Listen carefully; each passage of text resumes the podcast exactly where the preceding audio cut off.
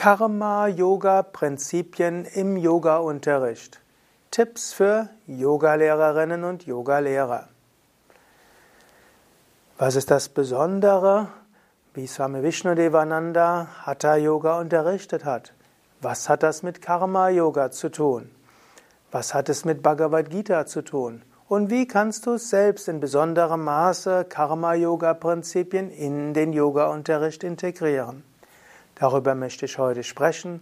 Mein Name Sukade von www.yoga-vidya.de und dieser Vortrag ist aus der Reihe Tipps zum Yoga-Unterrichten für Yoga-Lehrende.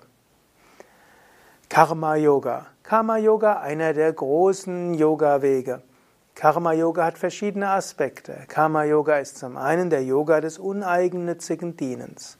Und natürlich meine ich, wenn du Yoga unterrichtest, solltest du es aus uneigennützigem Dienen heraus machen.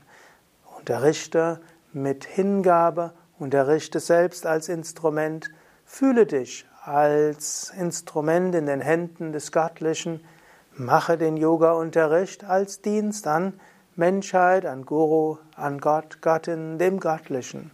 Das ist ein Aspekt von Karma Yoga. Ein zweiter Aspekt von Karma Yoga ist natürlich auch, aus allen Situationen das Beste zu machen. Das heißt, wenn du unterrichtest, geh immer davon aus, dass was auch immer geschieht, genau die Herausforderung ist, die du brauchst. Wenn du also Yoga unterrichtest und du hörst jetzt plötzlich, dass nebendran zwei Zimmer weiter oder im gleichen Zimmer nebenan mit dem Schlagbohrer gebohrt wird oder dass gerade die Straße repariert wird, Nimm das als Herausforderung an und schimpfe nicht, sondern versuche die Teilnehmenden besonders konzentriert zu machen. Und wenn du dich vorbereitet hast auf eine fortgeschrittene Stunde und nachher kommen nur Anfänger in die Stunde, nimm das als Herausforderung, dich daran anzupassen. Und wenn nach einer Stunde du Kritik erntest oder ja, irgendwelche Dinge passieren, dann nimm das als Herausforderung. Und wenn du über alle Maßen gelobt wirst, das ist manchmal für Yoga-Lehrende die schwierigste Herausforderung. Einfach nur Danke zu sagen und innerlich das Lob weiterzugeben an das Göttliche. Aber es gibt noch weitere Weisen, wie du Karma-Yoga-Prinzipien in der Yogastunde erleben kannst und letztlich weitergeben kannst. Denn nicht nur du bist der Karma-Yogi bei der Yogastunde, sondern du kannst deinen Teilnehmenden Karma-Yoga-Prinzipien vermitteln. Und das war das Geniale von Same Vishnudevananda und manchen anderen. Aber gerade Same Vishnudevananda hat uns das vermittelt.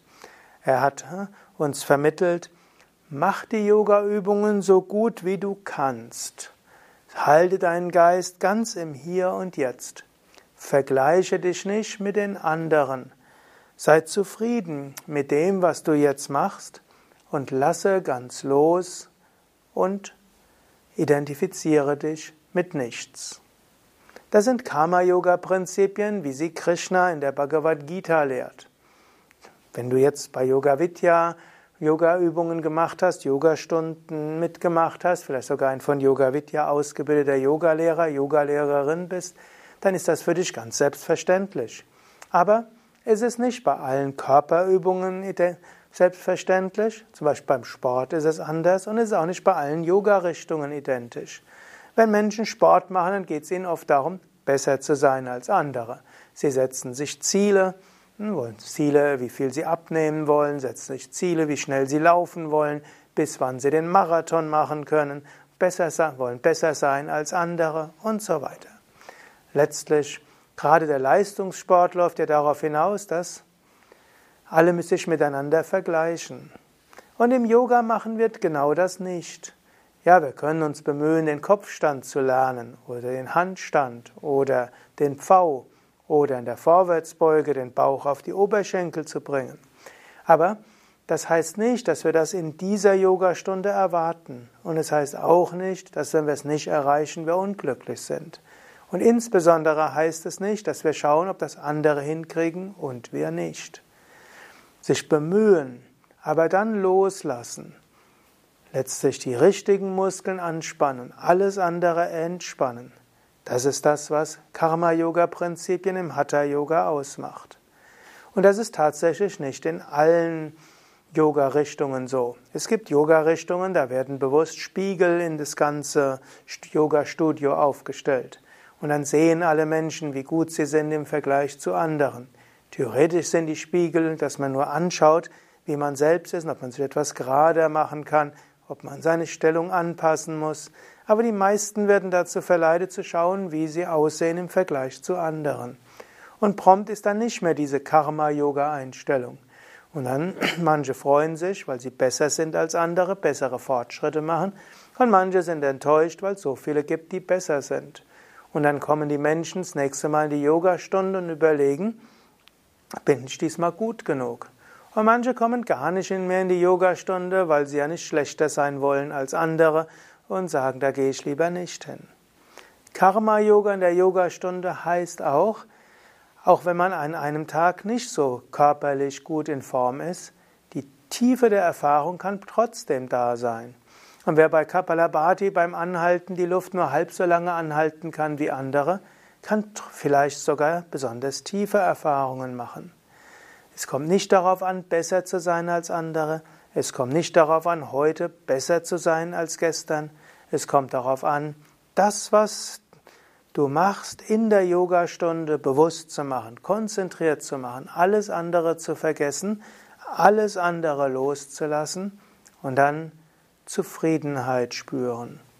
Und dann kommt die Erfahrung von tiefer Ruhe, von tiefem Gleichmut und letztlich göttlicher Inspiration.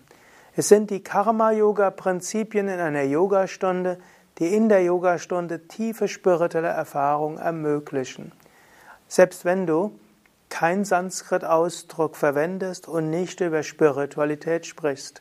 Karma-Yoga-Prinzipien heißt ja nicht, dass du jetzt erstmal das Konzept von Karma-Yoga erläutern musst und zum Beispiel das vierte Kapitel der Bhagavad Gita hm, erstmal interpretieren musst, sondern es heißt, deine Teilnehmende dazu veranlassen, voll in der Yogastunde zu sein, alles andere zu vergessen, das, was zu tun ist, wirklich gut zu machen, dabei die Augen geschlossen zu halten, nicht vergleichen mit anderen, loslassen und dann die Erfahrung dabei genießen.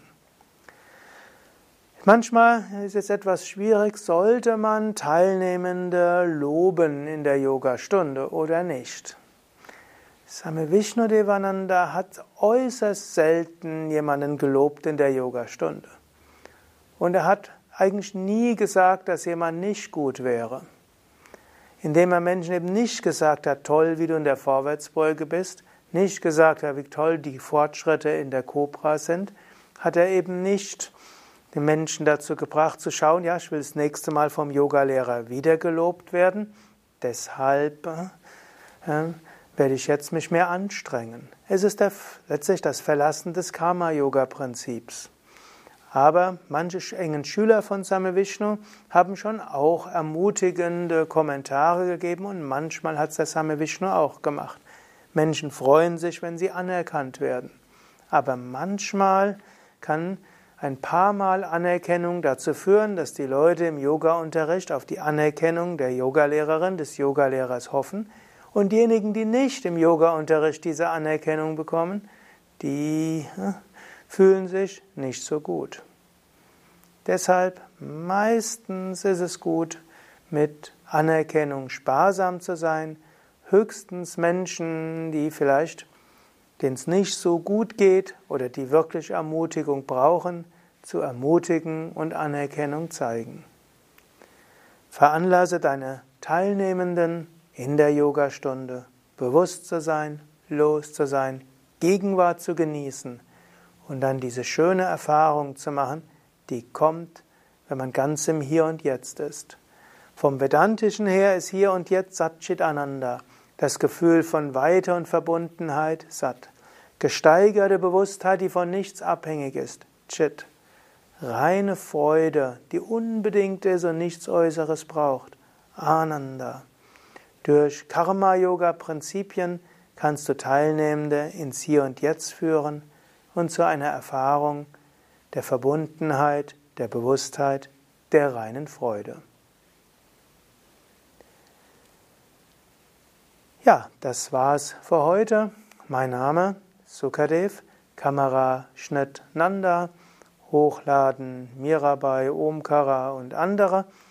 Dies ist ein Video und Audio von www.yoga-vidya.de.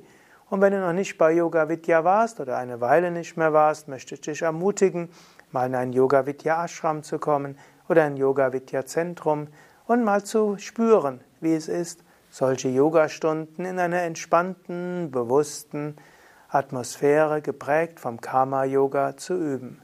Es hat schon eine Besonderheit, im Karma Yoga zu üben oder auch zu unterrichten.